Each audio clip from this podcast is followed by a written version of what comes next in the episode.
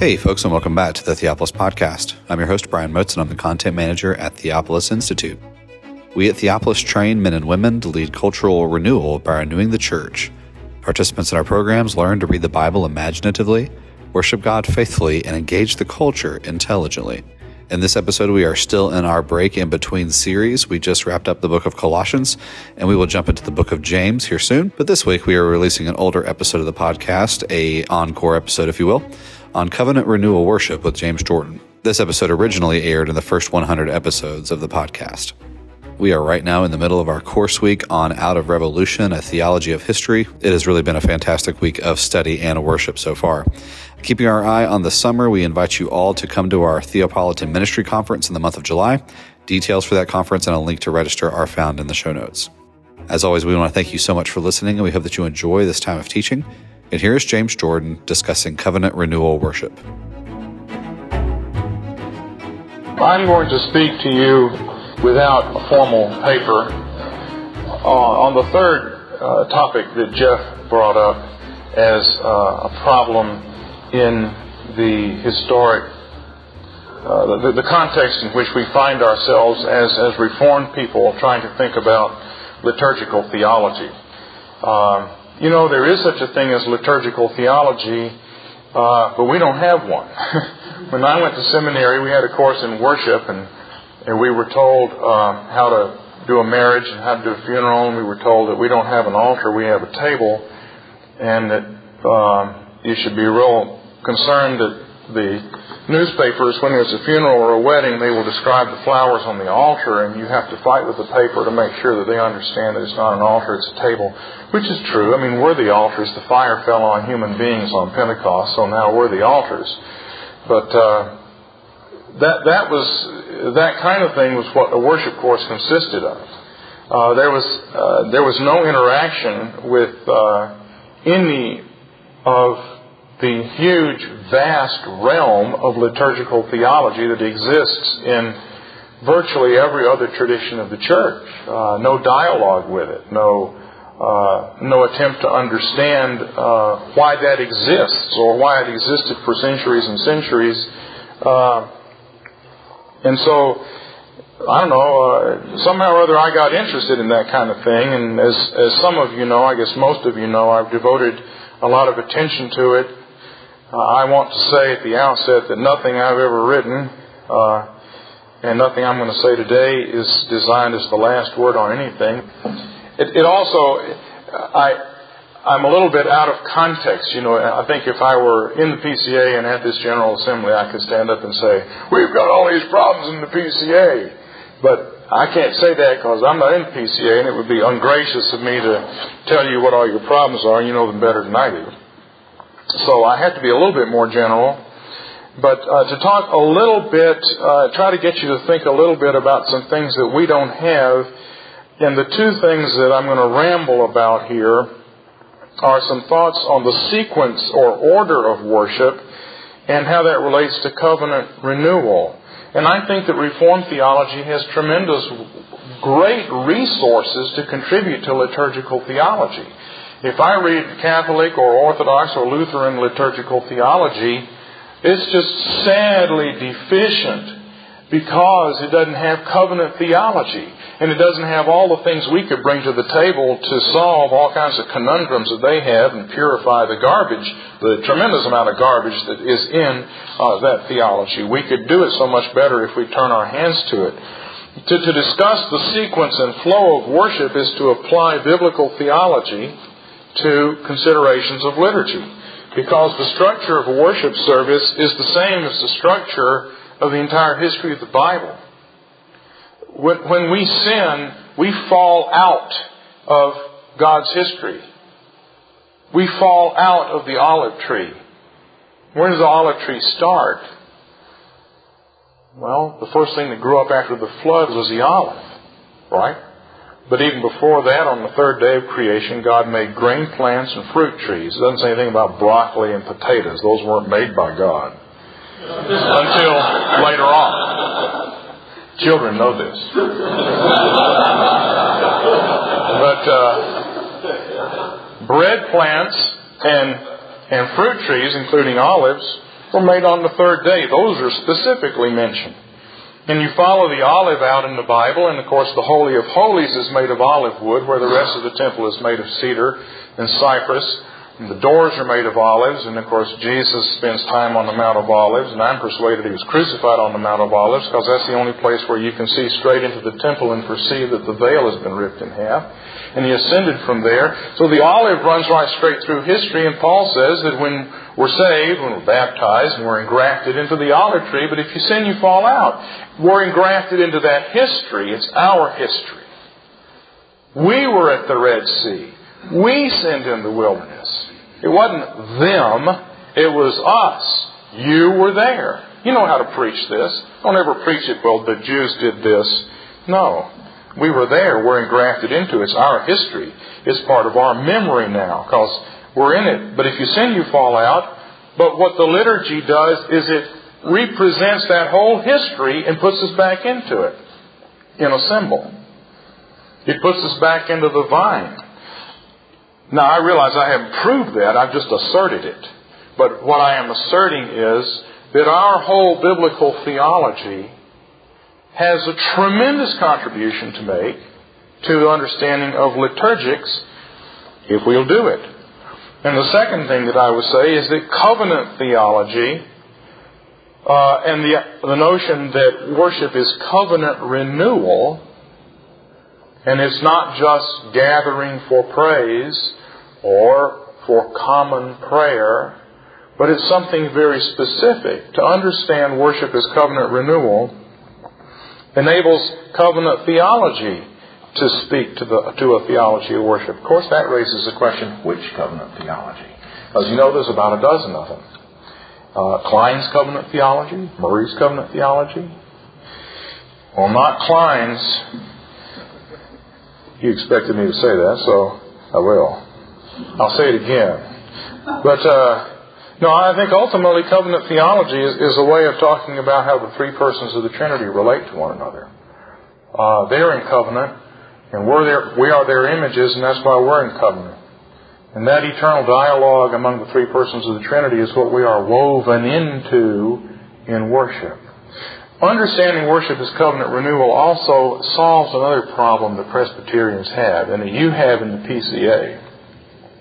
Speaking to you as someone not part of you. How do you distinguish between what counts as a worship service under the regulative principle and what counts as something that's not? If I wanted to say, sing nothing but psalms, does that mean that you can't sing psalms around a campfire at a Bible camp? You can only sing psalms? Or does that mean only on Sunday morning worship we sing psalms only? I don't believe in psalms only. But if I were to argue that kind of version of the regulative principle, or can't sing psalms and you can't have musical instruments, or whatever brand of regulative principle you want to apply, what service does it apply to? Well, I have a very simple answer. If you have the Lord's Supper, that's covenant renewal worship. If you don't have the Lord's Supper, you're just gathering to hear the word and praise. Because you're not renewing the covenant. Or rather, God is not renewing the covenant with you. Of course, I think that in the absence of the Lord's Supper, because our tradition is confused on this point, God does graciously renew the covenant with us anyway. But the supper is said to be the new covenant. Uh, and so if you can define that there is a particular worship event that is covenant renewal, that includes a certain structure, which is the structure of the covenant, and our theology just hands us this on a silver platter. You can say that's worship, and then there's also prayer meetings, there's Sunday night, there's Christmas Eve. There are all kinds of other things you can do that are not covenant renewal. Then you have just sep- you have evaporated one of these big problems that guys get all worked up about. Where does the regular principle fit and where doesn't it? Not to speak of exactly what do we mean by the regular principle. I'm in favor of the regular principle because man is depraved, depraved. Human beings hate God more than they hate anything else, so we are most likely to pervert worship. That is the thing we are most likely to pervert. And so, of all the things in our life, the thing we must be most careful about with, with regard to the Bible is worship. That's the regulatory principle to me. In addition to the fact that worship takes place at the center of the world on the first day of the week and thus sets the course of all of life, for that reason we must be most careful about what we do in worship. So that, to, to me, that is a way of saying what the Reformed tradition says by be more careful about worship than anything else. But if you want to say whatever's not commanded is forbidden, well then there's no command to have a sermon in a worship service, so it's forbidden. I mean, you can't get anywhere with that kind of slogan. But you can get somewhere if you talk about it the other way. Well, let me say a few uh, shocking and scandalous things about the sequence and order of worship as a flow. And I'm just going to put these things on the table. We can talk about them in, uh, in the discussion time if you want, or you are all invited to purchase the things that I've written on this kind of stuff.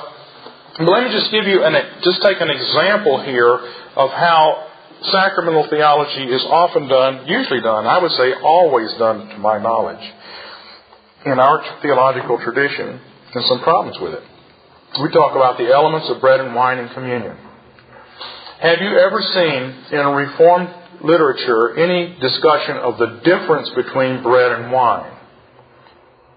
Why bread has to come first and then wine. Or does it matter?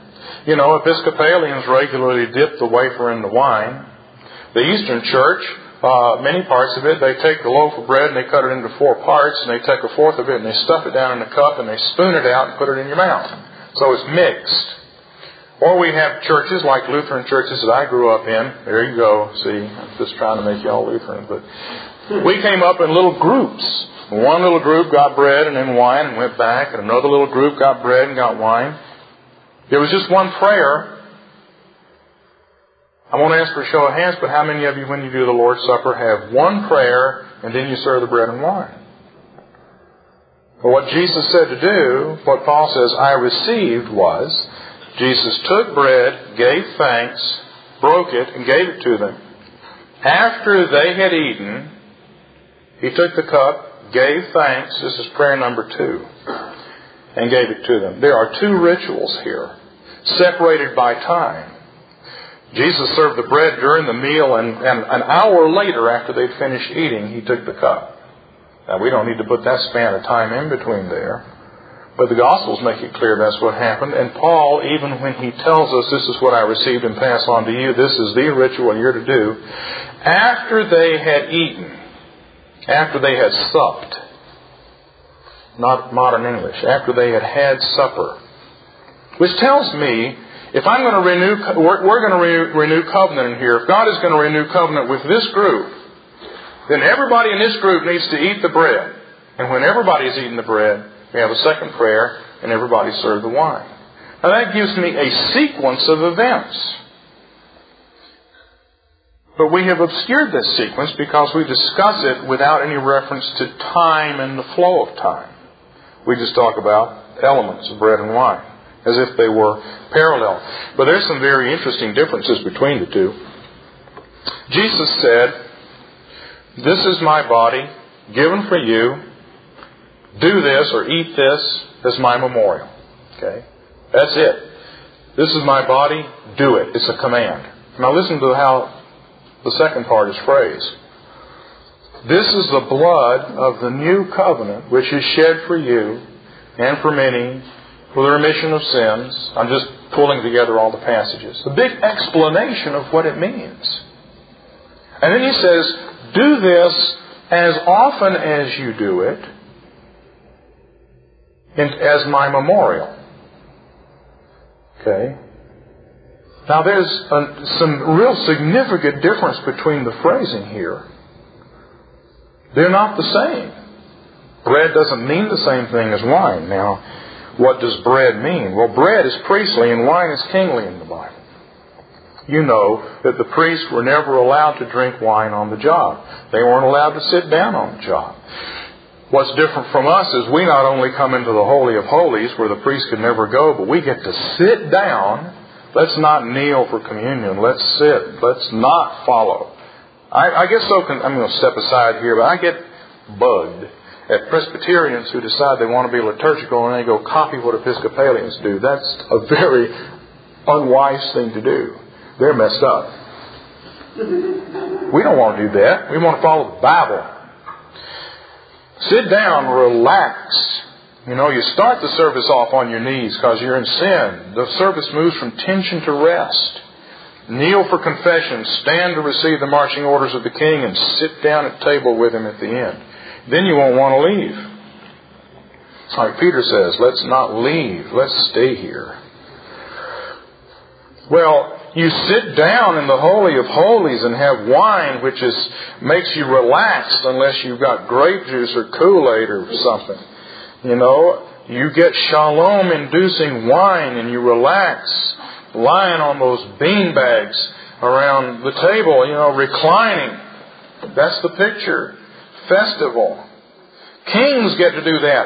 Uh, Jeff has a paper that we publish in Rite Reasons, and if you don't have it, uh, it's, it's online, or you can uh, tell me you want it and give me a bunch of money, I'll send it to you. Uh, discussing the whole meaning of wine in the Bible, and wine's always associated with kings. Kings are shown drinking wine. Kings sit down on their throne. They have fought their battles. They come to Sabbath rest. They sit down, they kick their shoes off, and then their servant brings them a glass of wine. That's what kings do. Priests, priests get bread, but they never get to sit down. Okay, now uh, look at our ritual here. Priests, what is a priest like? A priest in the Bible is somebody who obeys the law and is under the law. He does exactly what he's told. Look at the laws for the priest. There's no liberty of discretion. They're told exactly what to do. Look at this animal. If it's got a spot on it, it doesn't count. Bring the animal to this point, to this quadrant of the tabernacle area. Kill it with a knife. Do this with this part of it. Do that with that part of it. Do it after the sun sets, but before it gets dark. The specific time is given. The specific ritual is given. Everything is spelled out. Somebody shows up with a white spot on their arm, this is how you examine it. If you see a little flesh coming through, it might be leprosy. So you quarantine them, and then you check it again. Everything is spelled out. That's what a priest is. As Peter has shown in his dissertation, which will be available shortly, a priest is a palace servant. He's under orders, he's under the law, but the king is not under the law. The king starts out as a priest, and that's as a servant, as David did, but he matures to be under wisdom. And wisdom is what you have when you don't have any specifics. Solomon didn't had to use wisdom to decide between uh, those two harlots who came before him. The king has to make hard decisions, like a commander in an army who must sacrifice one platoon to draw the enemy's fire so another platoon can go around behind. Uh, a priest doesn't have to make those decisions. A priest decides between things that are right and wrong, but a king has to decide between the lesser of two evils. It requires wisdom.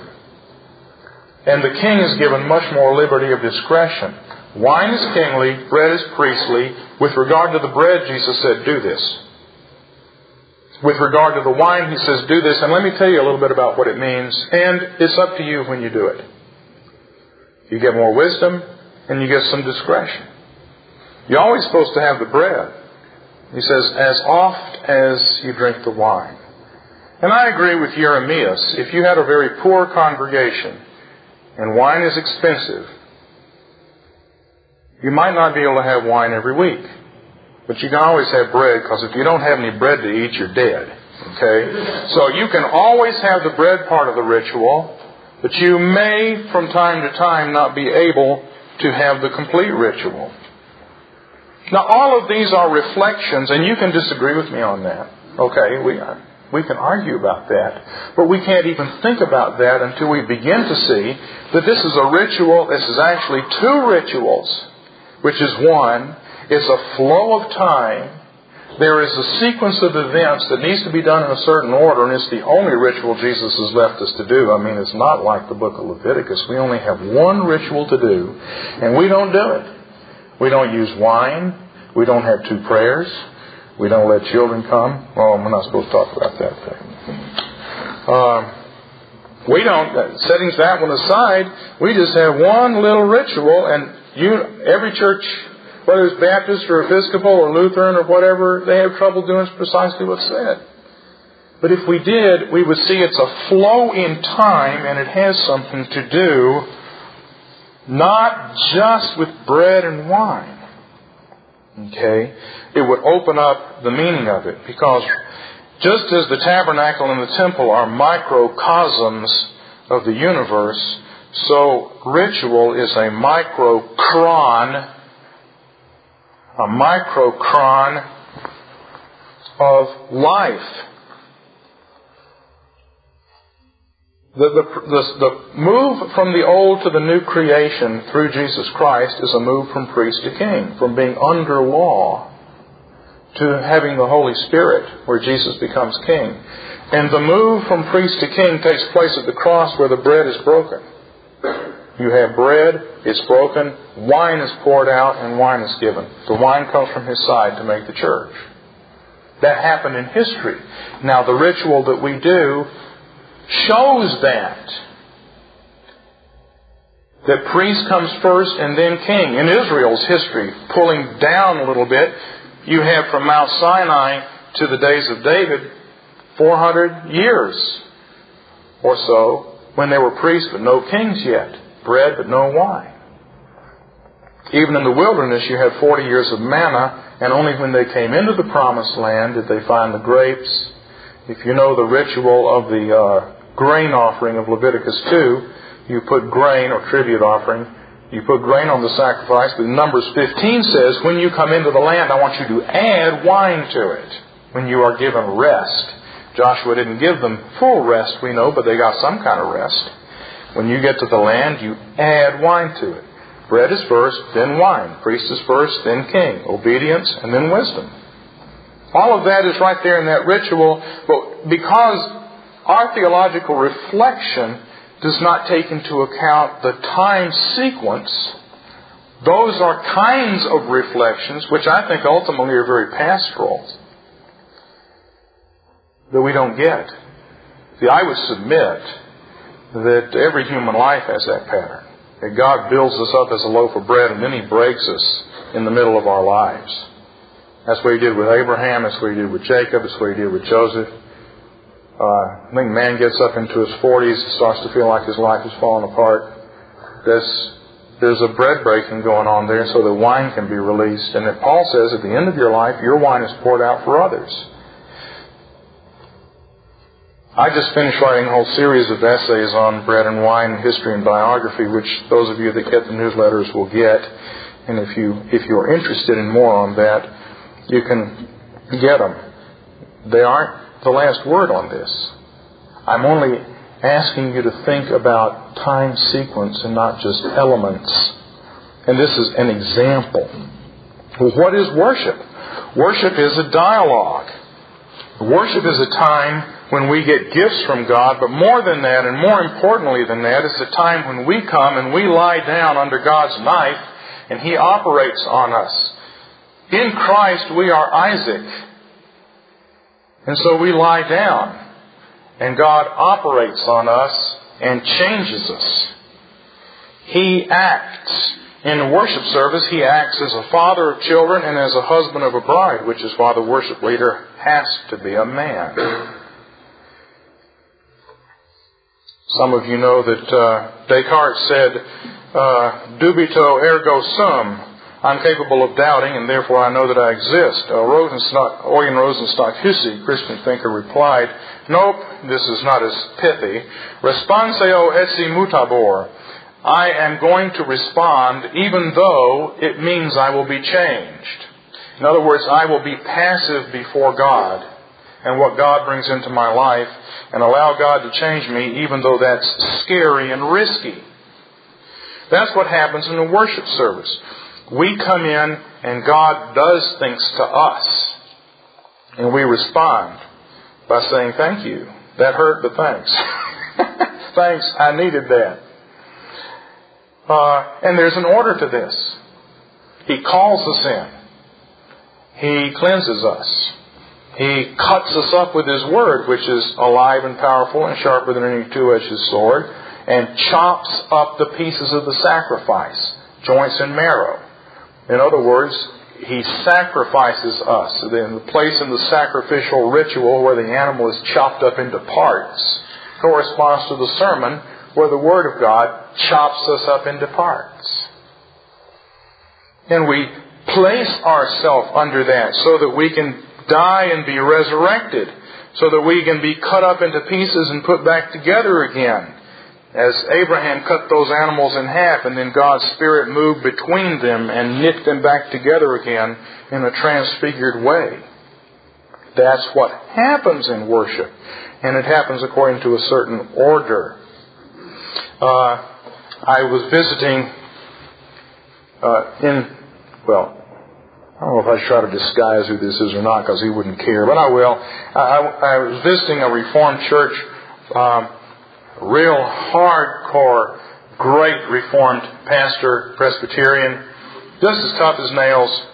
And uh, he showed me his bulletin, and the bulletin was divided up into five parts, and it said, We gather together, we confess our sins, uh, we hear the word, um, we gather for a meal, and we take the kingdom out.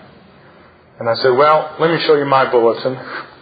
And I'm not a pastor, but I, I do the bulletin in our church. It said, God calls us, God cleanses us, God teaches us, God feeds us, and God commissions us. He said, hmm, You make me feel like an Arminian. he changed his. Well, obviously both are happening. But which happens first? Well, our theology tells us God is sovereign. God acts first. God acts preveniently. God comes to us as Father and makes us alive. He comes to us as husband and marries us. And he, he comes to us and He renews the covenant. Don't ever say that worship is covenant renewal where we renew the covenant. We don't renew the covenant. God renews it with us. We just bring ourselves near, and we wouldn't even dare do that if He didn't call us in. I'm kind of interested to know what consecrating the church means. It's you guys PCA, but the signs all say consecrating the church. Who's supposed to do the consecrating there? it's a question you can answer. I, I'm, I'm fearful that maybe somebody had the idea that we were going to consecrate the church. Uh, don't think so.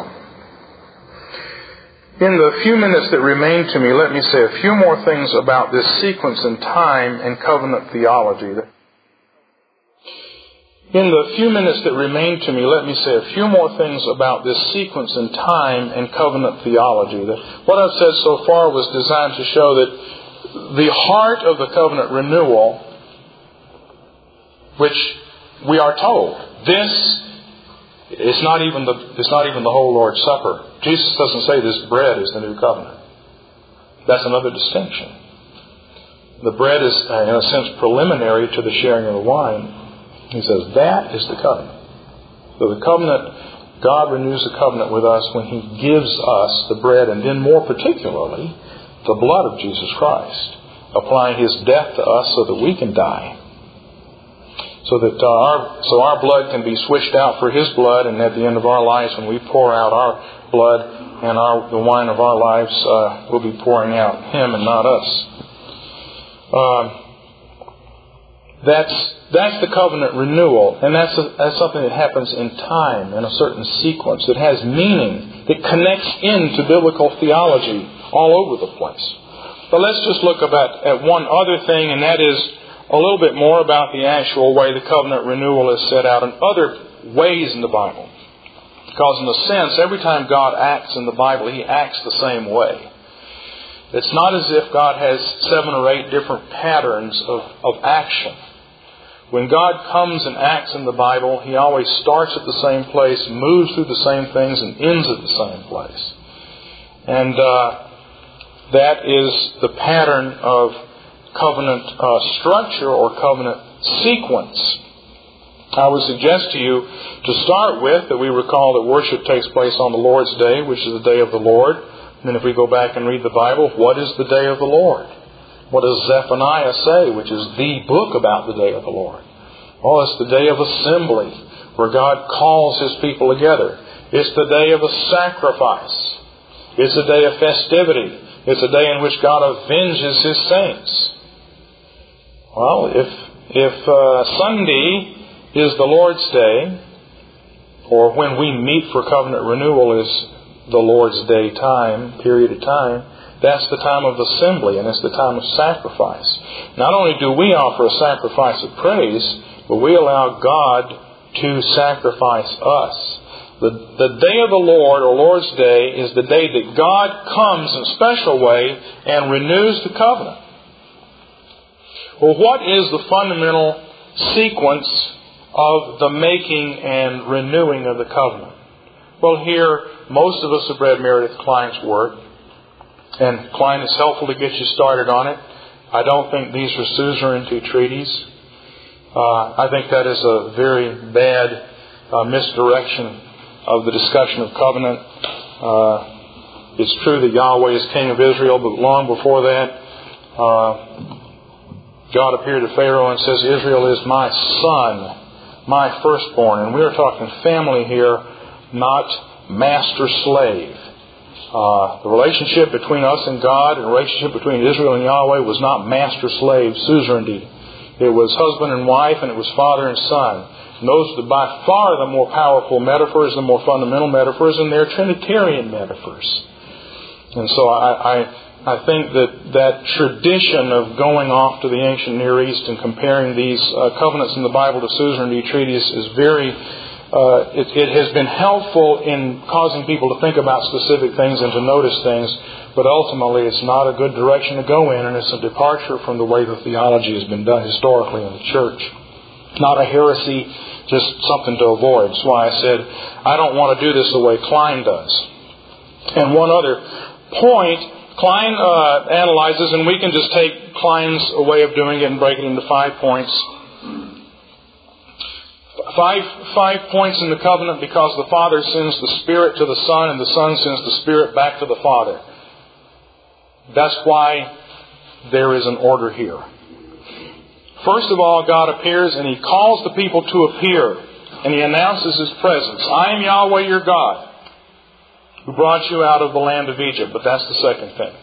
I am Yahweh your God. He calls them, He announces who He is. Well, in our worship service, that's a call to worship, and you have to have a call to worship. We can't just waltz into God's presence, not only because we're sinners, but because we're creatures. He needs to invite us in. And He does. It's very important to have a call. It's not, uh, it's not just some accident of tradition that we have a call to worship. It's because that's the way God does the covenant. He calls us. And by calling us, that should be a reminder to us that He didn't have to call us. And that His grace is prevenient. The second thing that happens is, who brought you out of the land of Egypt and out of the house of bondage. Now, in Kline's discussion, he says this is a historical preamble and he doesn't do theological reflection on it. And this is, this is a place where a big improvement can be made because this isn't just a historical prologue. This is the transition from death to life. This is the transition from old to new. This is a transition from childhood to maturity. This is a transition from not being married to leaving your father and mother and being married. This is every transition in the Bible. And it is a transition out of Egypt and into God's presence. It's not just history.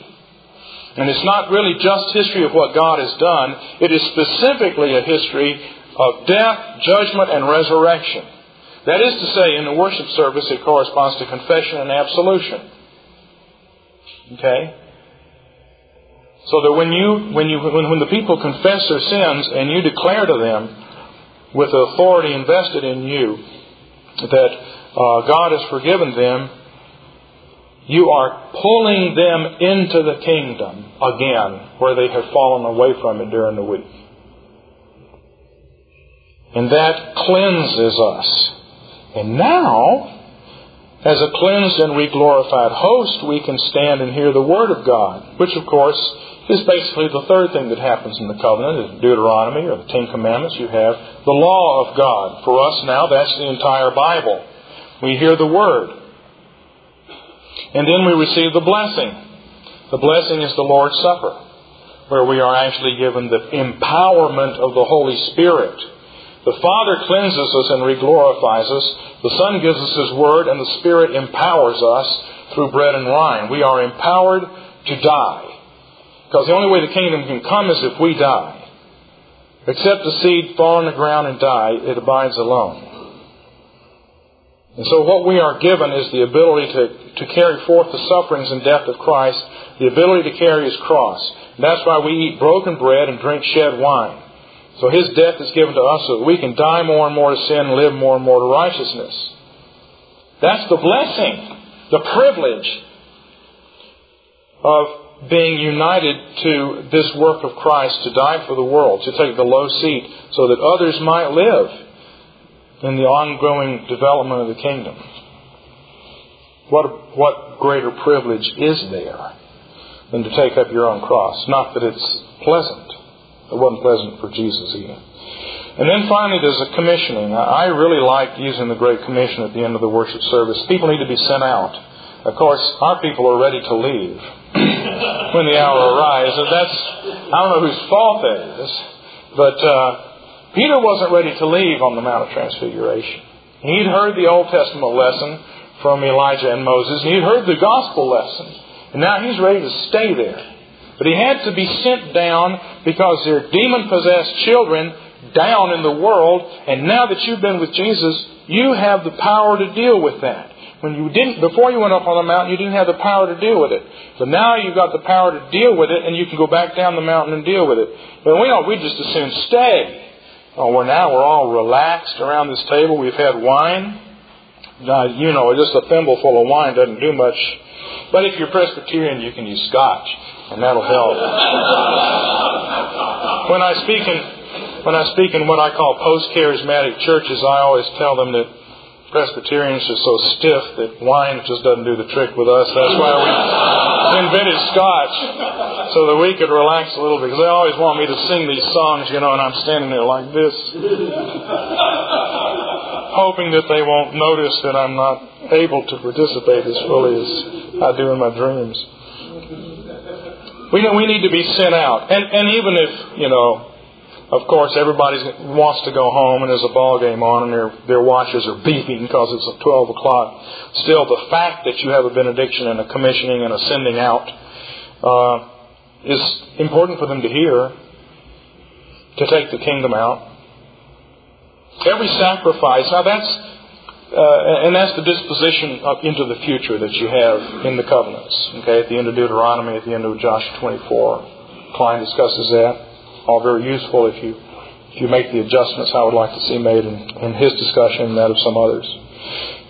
But this same order is the order in every sacrifice that's offered in Leviticus because every sacrifice is a covenant renewal. You come because you've fallen out of history. You have fallen out of everything that God has done.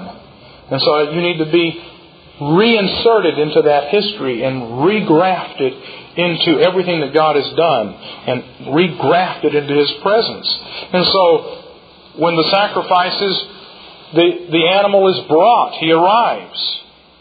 And then he's killed and his blood is displayed on the altar, which is to say it's displayed on us because we're the altar. And that's a transition into death. Okay, that's it. It's formally speaking equivalent to the confession of sins. Then the animal is chopped up into pieces, right? And that's uh, Hebrews 4 tells us what that is. That the Word chops us up and the animal is placed inside the altar and ascends. Okay, he is received by God, by God's warming fire, and the pieces are put back together again in the fire and ascend up into God's presence and into His glory as a sweet savor that God accepts this animal, which means He accepts us. And then there's a meal where the animal is eaten. And then the worshiper leaves. And that's the general pattern of the sacrifice. Okay, if you put them all together and you look at the specific sacrifices, what do you have? First of all, you come, and when you do them all, and this is in Leviticus 9, you bring a trespass offering if you have committed a terrible high handed sin. If not, you bring a purification offering to cover your inadvertent sins, the things you don't even aware you've done. Sin. Then there's the what we call the burnt offering, which is actually in, the, in Hebrew an ascension offering, one that goes up. The ascension offering, which has as its focus the cutting up of the animal into parts and going up into God's presence. And then last, and then attached to that is the tribute offering, which is the gifts specifically bread and wine that are brought as tribute and as memorials before God, according to Leviticus 2. And then finally, there's the peace offering where we share a meal. That's always the order confession, consecration, communion. Always in that order. And that's the same order as the covenant renewal and as the making of the covenant. And uh, my time is up. But I, what I'm asking you to, to think about, if you haven't thought about it before, it is not to take away from the fact that there is theological reflection in our tradition on the elements of worship. But if these elements are just considered as little grains of sand out there, then we're not, we're not doing justice to our theology of covenant, nor are we doing justice to all the good work that's done in, uh, in covenant history and historical biblical theology. All of these things have tremendous things to offer to our understanding of worship. And I've only rambled a little bit on them to, to put a few things on the table. I've written more on it in here. Uh, Jeff, in his book on the Lord's service, uh, takes up some of these questions in detail. And maybe in the question and answer session, we can, if you have specific things you want to ask about. But uh, that was that was the thing that I was going to put out at this conference as as part of our concern. As lots of other you know worship questions we could discuss. To do your worship as a covenant renewal is not to say what kind of music you use, uh, whether you use robes or not. Uh, whether you use pop choruses or classical music or jazz or whatever, I got opinions on all those things too. But uh, and so do all of us. And those are separate discussions. But I think, and I would submit this as just the last point, if we could have in mind a worship service that goes from call to confession to consecration through the Word, God giving us the Word, to communion and to commissioning, every church could do that no matter whether it was a spoken liturgy or a sung liturgy, whether you use chants or pop choruses. You could do it that way, and it would provide a certain uh, universal. See, I do have an agenda. Jeff has no agenda, but I do. I would like to see all the Presbyterian churches use that structure. And then we could talk about style and music and things like that. Thank you again for enjoying this episode of the Theopolis Podcast. For more information and for more content from Theopolis, you can check us out online at theopolisinstitute.com. We release new articles every Tuesday and Thursday on our blog, so you'll want to make sure to look out for those. You can also find us on Twitter at underscore Theopolis and on Facebook if you just search for our name. If you've been helped, sharpened, and encouraged by this podcast, we'd really love it if you would go to iTunes and leave us a review. It just takes a few seconds, and it really will help us along in getting our content in front of new listeners. That's all for now, friends. We really look forward to being with you all again in the next episode. And as always, thank you so much for listening.